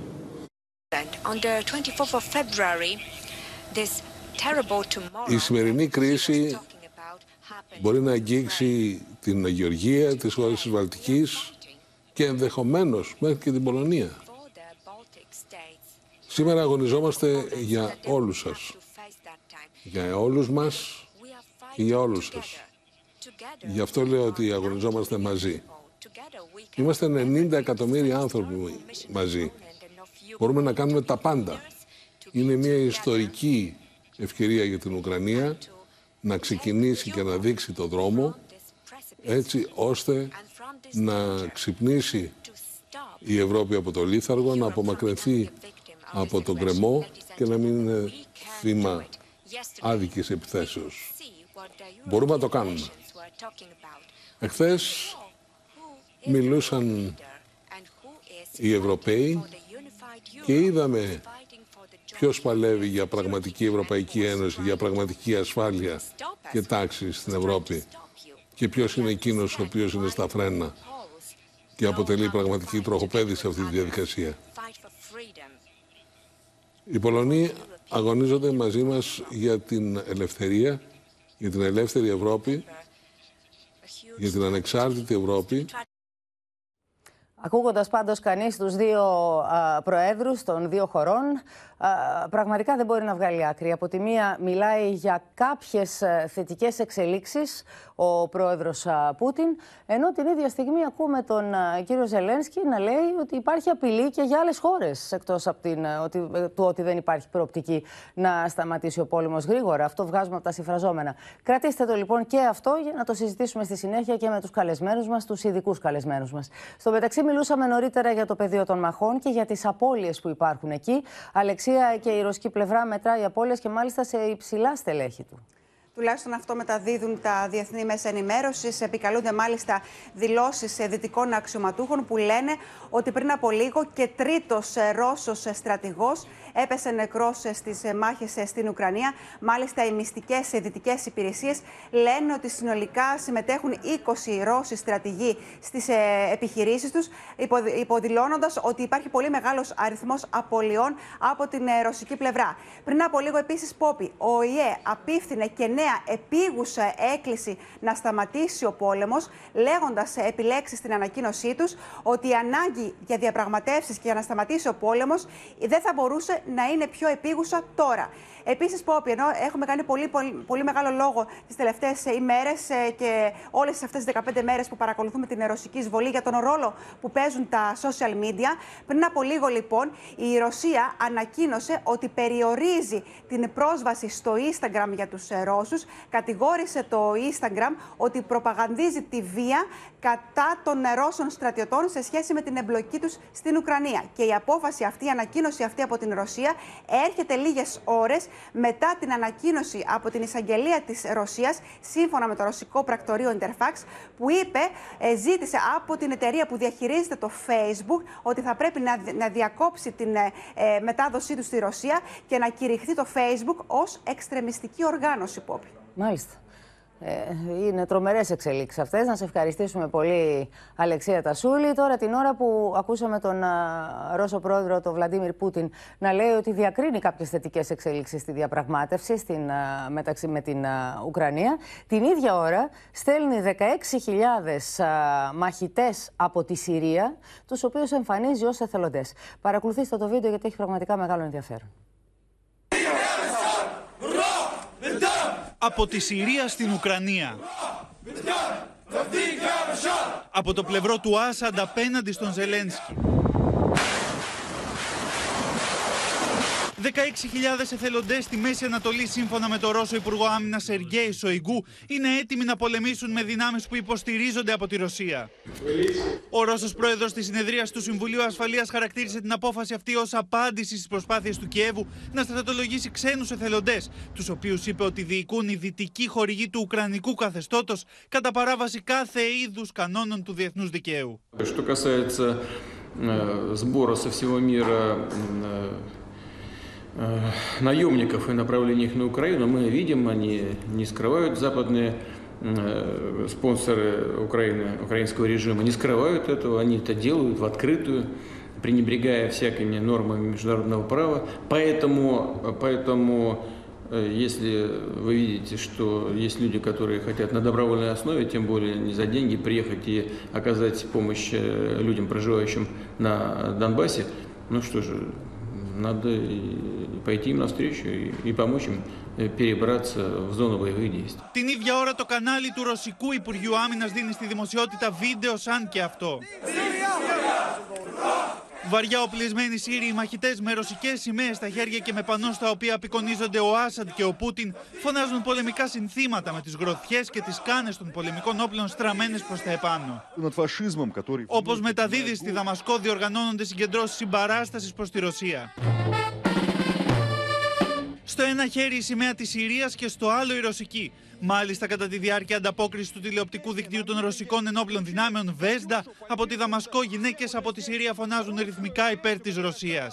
символом поддержки Донбасса в борьбе за его свободу и независимость. Οι εικόνε αυτέ αλλά και οι δηλώσει Πούτιν προκάλεσαν τη σφοδρή αντίδραση του Ουκρανού Προέδρου Ζελένσκι, ο οποίο έκανε λόγο για αλήτε από τη Συρία που έρχονται να σκοτώσουν σε μια ξένη χώρα. Це найманці проти наших людей, головорізів з Сирії, з країни, яку руйнували так само, як зараз окупанти знищують нас. Ті найомники, которых вообще не различают, кто и на каком языке здесь разговаривает, в какую церковь ходит, какую партию поддерживал. Наемники, которые просто едут убивать на чужой, во всех смыслах этого слова, на чужой земле.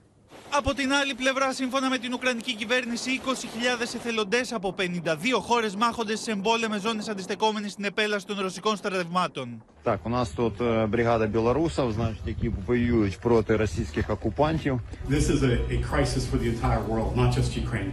If we don't stop the Moscovites here, they will continue west.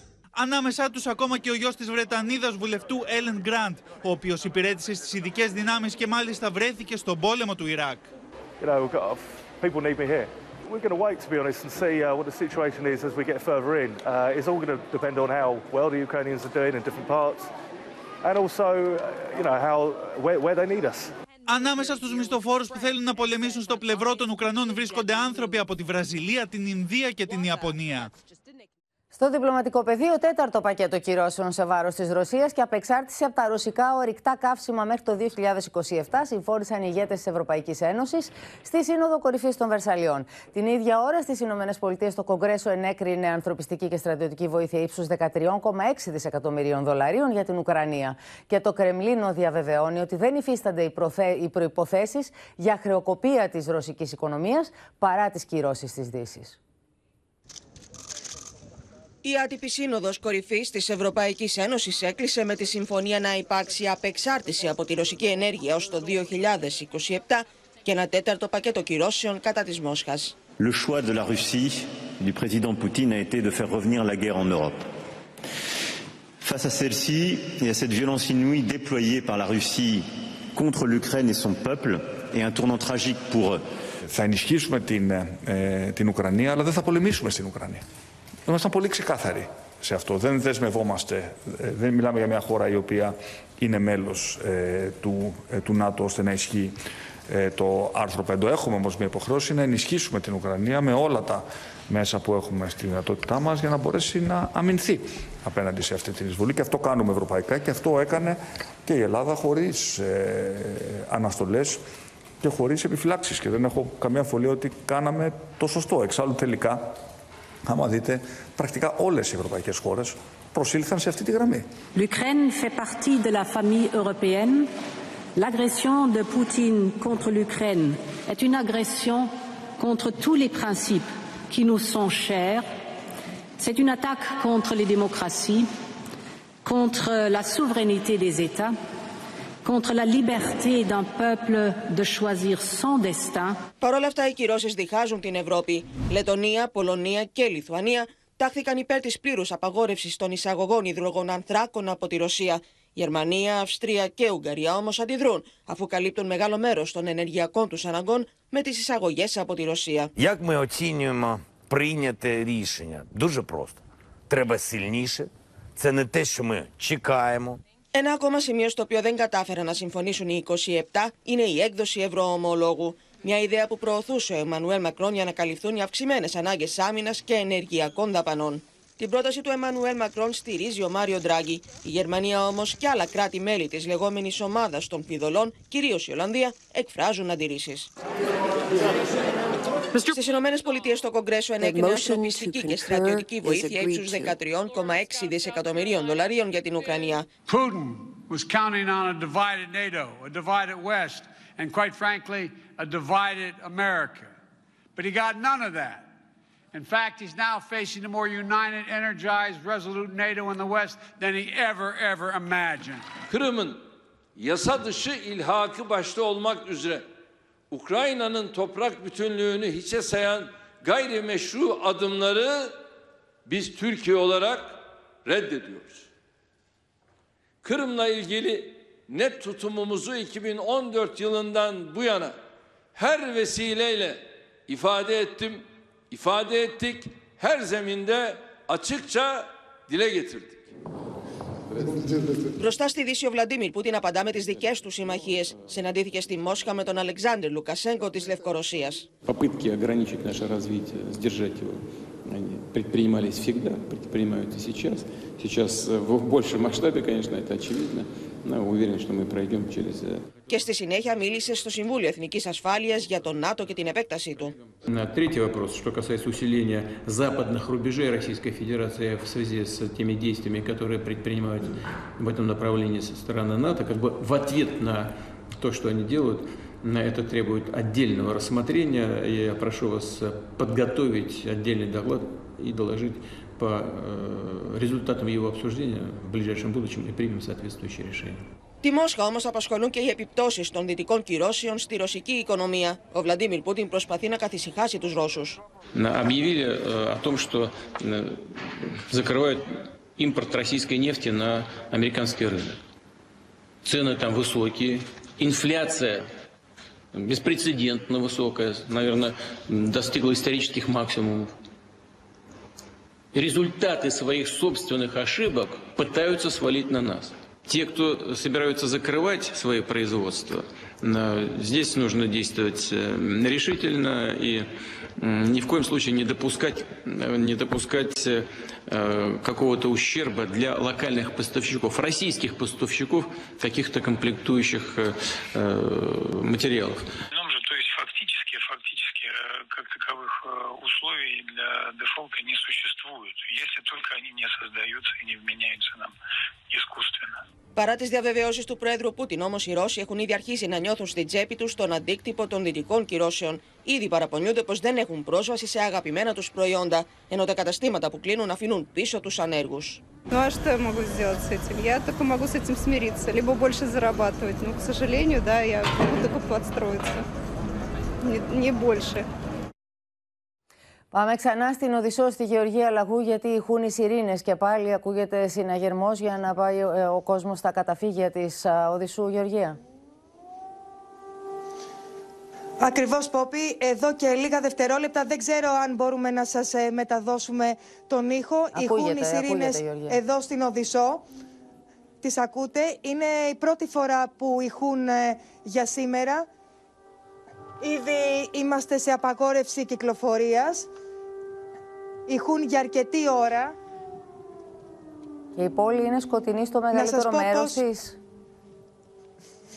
Η πόλη, ναι, είναι σκοτεινή. Το μόνο που κυκλοφορεί είναι κάποια κρατικά αυτοκίνητα και από ό,τι αντιλαμβάνομαι, Πόπη, κυρίες και κύριοι, όσο περνούν ε, τα δευτερόλεπτα, δυναμώνει και ο ήχος. Οι σιρήνες ήχησαν και χθες, δύο φορές.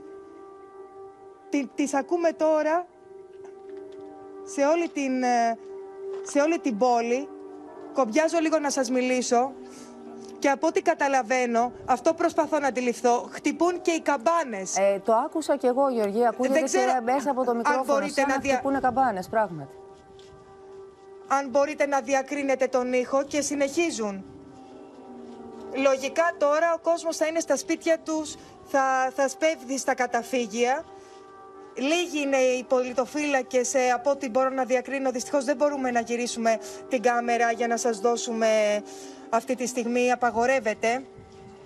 Οι οποίοι βρίσκονται πολιτοφύλακες και αστυνομικοί αλλά και στρατιωτικοί. Εδώ στο χώρο που βρισκόμαστε εμείς δεν, δεν περνάει κάποιο αυτοκίνητο και συνεχίζουν οι σιρήνες μαζί με τις ε, καμπάνες να ηχούν. Συγχωρέστε με αν γυρίζω λίγο, απλώς προσπαθώ να δω τι ακριβώς συμβαίνει. Θα προσπαθήσουμε να μάθουμε και αργότερα αν γίνεται κάτι εδώ, το οποίο δεν έχουμε κάποια ενημέρωση τώρα. Συνεχίζει, συνεχίζει αυτός ε, ο εκοφαντικός και ανατριχιαστικός θόρυβος Ο οποίος δεν συνηθίζεται και, με και τίποτα. δεν έχει Γεωργία. σταματήσει Δεν ακόμα. συνηθίζεται. Νομίζω ότι πλησιάζουμε Μάλιστα. ε, ένα ολόκληρο λεπτό. Δεν έχει ξαναγίνει εδώ στην Οδυσσό, θα, ε, Πόπη, θα θέλω να σου πω. Θα ξαναγυρίσουμε από, σε ε, σένα, τις, ε, Γεωργία. μέρες θα που είμαστε, από το ξαναγυρίσουμε. διάστημα που είμαστε. Γιατί πραγματικά είναι αυτός ο ήχος που που δεν συνηθίζεται, μας, μας κόβει και εμάς τε- τε- τε- την ανάσα κάθε φορά που τον ακούμε, πόσο μάλλον σε όλους εσάς εκεί που είσαστε στην α, Ουκρανία και καλύπτετε τα, α, το ρεπορτάζ από τα μέτωπα. Να σε ευχαριστήσουμε πολύ, θα ξαναγυρίσουμε σε σένα. Ε, να πάμε στις Βερσαλίες, στη Σοφία Φασουλάκη, να δούμε τι γίνεται σήμερα. Είναι η δεύτερη μέρα της α, άτυπης συνόδου κορυφής των Ευρωπαίων ηγετών. Να α, α, μας κάνει η Σοφία τον απολογισμό και να μας δώσει όλες τις πληροφορίες για τα όσα έχουν γίνει. η οποία απόπη ολοκληρώθηκε πριν από λίγη ώρα με ομόθυμη καταδίκη των 27 για την ροζική εισβολή στην Ουκρανία και την απόφαση, όπως ακούσαμε και στο ρεπορτάζ, από την Ούρσουλα Φοντερ Λάιεν για ένα τέταρτο πακέτο α, κυρώσεων, αλλά και για περαιτέρω οικονομική στήριξη στην Ουκρανία. Ε, στα κάθε μας και στη συνέντευξη του Πρωθυπουργού, του κ. Μητσοτάκη, ο οποίος εξέφρασε την οδύνη και τον αποτροπιασμό του για ό,τι συνέβη και συμβαίνει στην Μαριούπολη, όπου υπάρχουν τουλάχιστον 100.000 Έλληνες ομογενείς.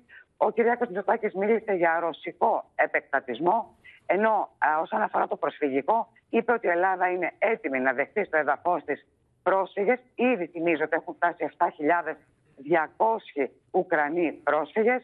Εξήρε την α, αλληλεγγύη που έχει επιδείξει η Ευρώπη στο προσφυγικό. Έχει ανοίξει την αγκαλιά της όλη η Ευρώπη για τους Ουκρανούς πρόσφυγες, πάνω από 2,5 εκατομμύρια πρόσφυγες ε, σε όλη την ε, Ευρώπη. Όμως, όπως υπενθύμησε, η Ευρώπη δεν έδειξε την ίδια και στην Ελλάδα όταν ε, διέσχιζαν τα σύνορα και έρχονταν στη χώρα μας ε, οι πρόσφυγες από τη Συρία. Τα καλά νέα και για την ενέργεια, Πόπη, που είναι πολύ σημαντικό για την ελληνική οικονομία. Φαίνεται ότι η πρόταση του κ. Μητσοτάκη ε, έγινε αποδεκτή από την Κομισιόν και από πολλούς Ευρωπαίους ηγέτες και το λέω αυτό γιατί σε λίγες ημέρες θα υπάρξει συνάντηση όπως όλα δείχνουν της Ελλάδας, της ε, Ισπανίας, της Ιταλίας και της Πορτογαλίας στη Ρώμη για το ενεργειακό.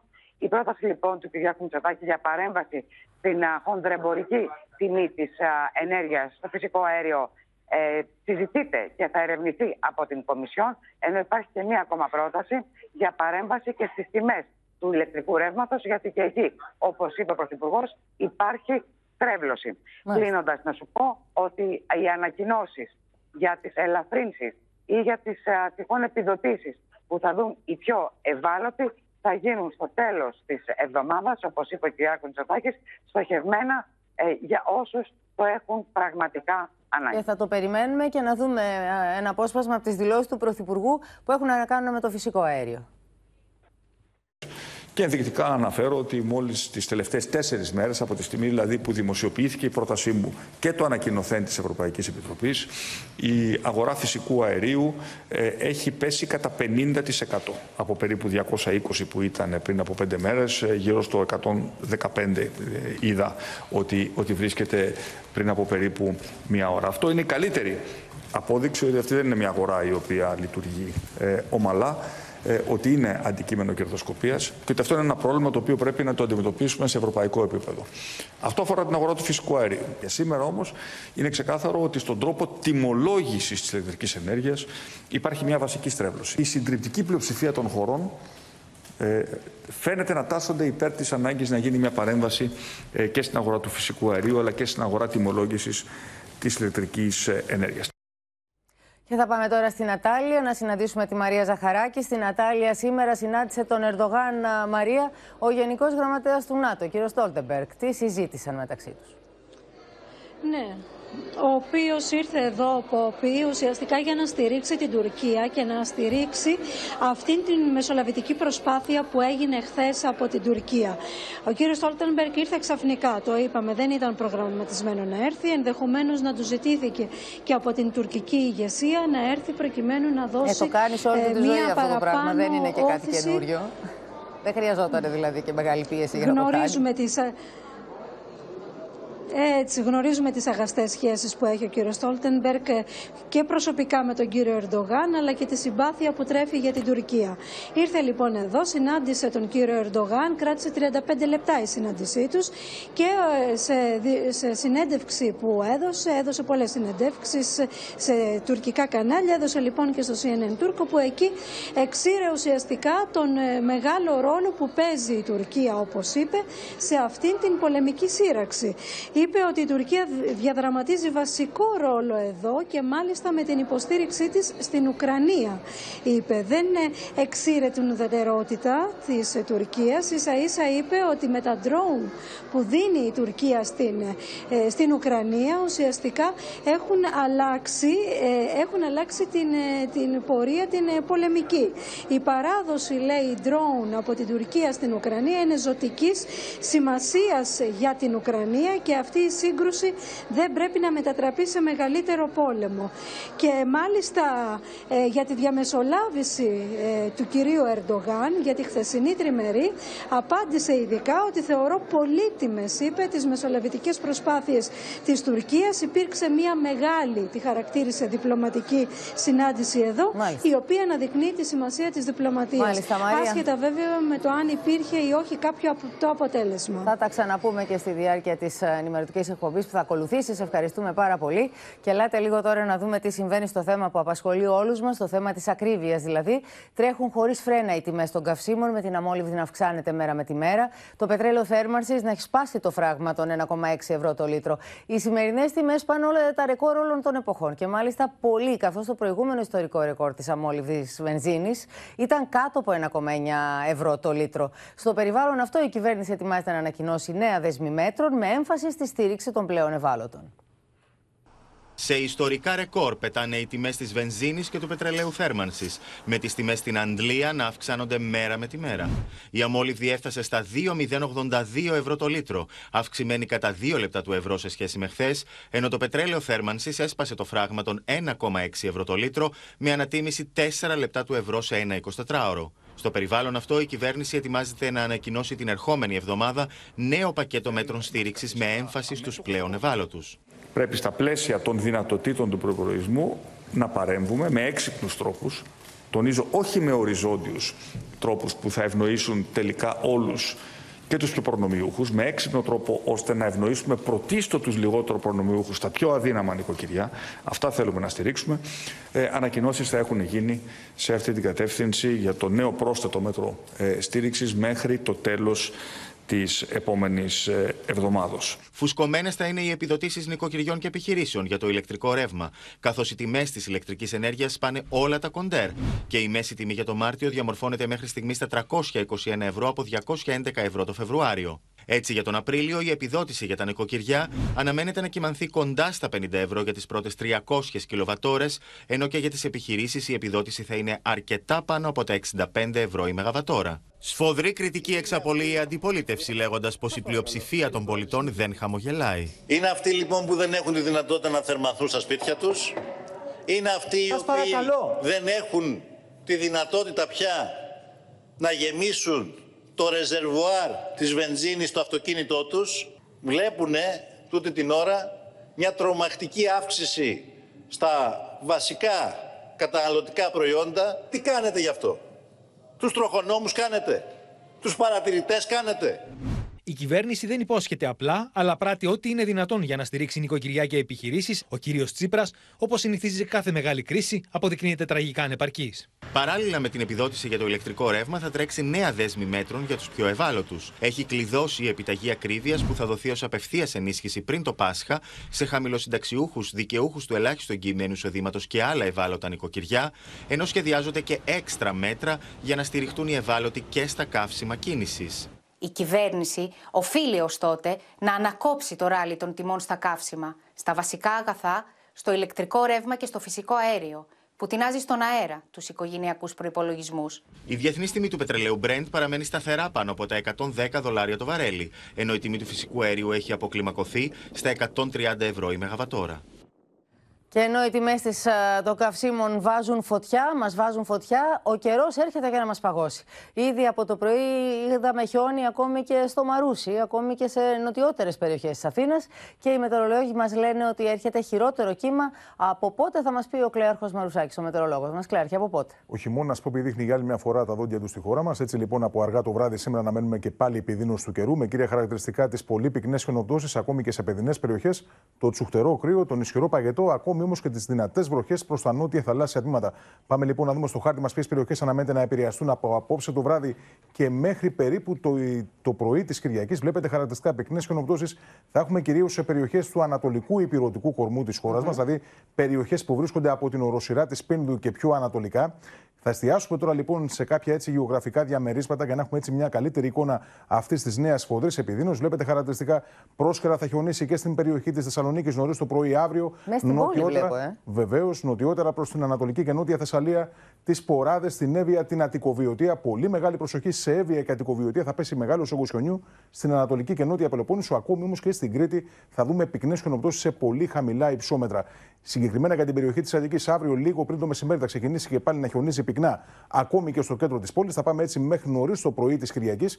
Υπάρχει αυξημένη πιθανότητα ακόμη και για χιονόστρωση. Το καλό βέβαια της όλης υπόθεσης είναι ότι βρισκόμαστε πλέον σε μια εποχή όπου έχει αυξηθεί σημαντικά η διάρκεια της ημέρας. Άρα λοιπόν η χιονόστρωση αυτή δεν αναμένεται να κρατήσει για πολύ για να μας ταλαιπωρήσει όπως έγινε με την προηγούμενη χιονοκαουκαιρία. Μάλιστα. Δηλαδή ξεκινάει από σήμερα και αύριο θα δούμε χιονόστρωση, αύριο Ακριβώς. το μεσημέρι; Από αύριο προς το όταν- μεσημέρι απόγευμα. Από το μεσημέρι απόγευμα. Αύριο το βράδυ θα βρέχει πάλι; Αύριο το θα βράδυ, χιονίζει πάλι; Βεβαίως, θα έχουμε και πάλι πυκνές χιονοπτώσει μέχρι και το πρωί της Κυριακής περίπου. Οπότε θα, ε, το όλο φαινόμενο φαίνεται ότι θα εκτονωθεί προς την περιοχή Και της μπορεί, Κρήτης. μπορεί να το στρώσει και στο κέντρο της Αθήνας. Ακριβώς. Μπορεί να το στρώσει και στα νότια προάστια δίπλα στη θάλασσα. Μέχρι και το κέντρο της Αθήνας εκτιμούμε, κυρίως στα βόρεια, κεντρικά και ανατολικά τμήματα του νομού Αττικής. Εκεί περιμένουμε Μμμ. τις, ε, έτσι, ε, τις πιο σημαντικές χιονοστρώσει.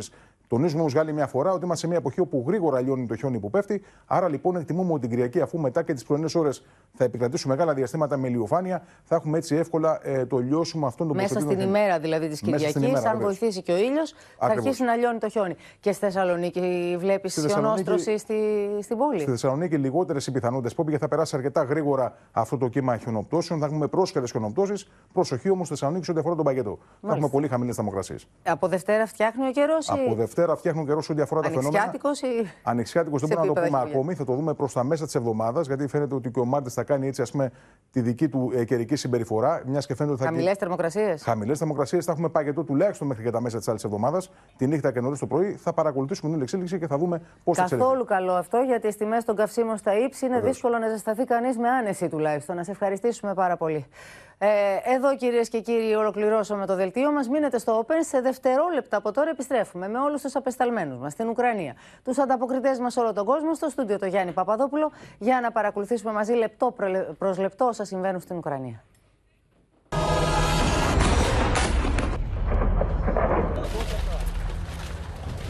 Українці горді люди, які завжди захищають своє, свою землю і не віддадуть окупанту жодного клаптика.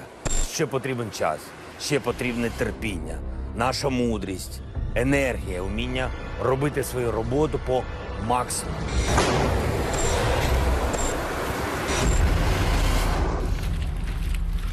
Russia decided to launch a war.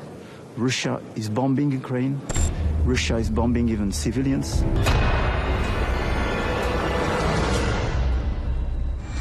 Car de fait, nos destins sont liés.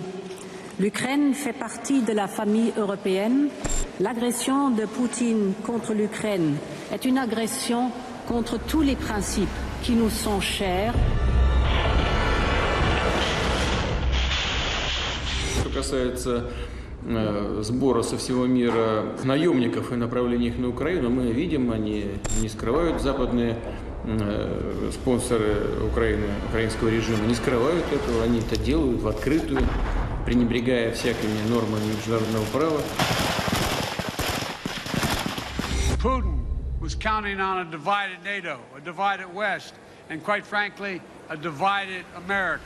But he got none of that. In fact, he's now facing a more united, energized, resolute NATO in the West than he ever, ever imagined.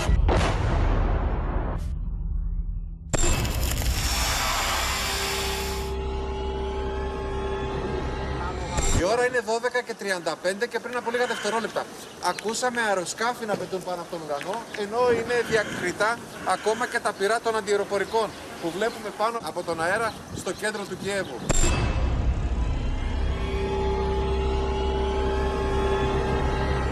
Μπορεί έξω στην πόλη να είναι πυρετόδεις ε, οι πολεμικές προετοιμασίες, ωστόσο πυρετόδης είναι και εδώ στο νοσοκομείο.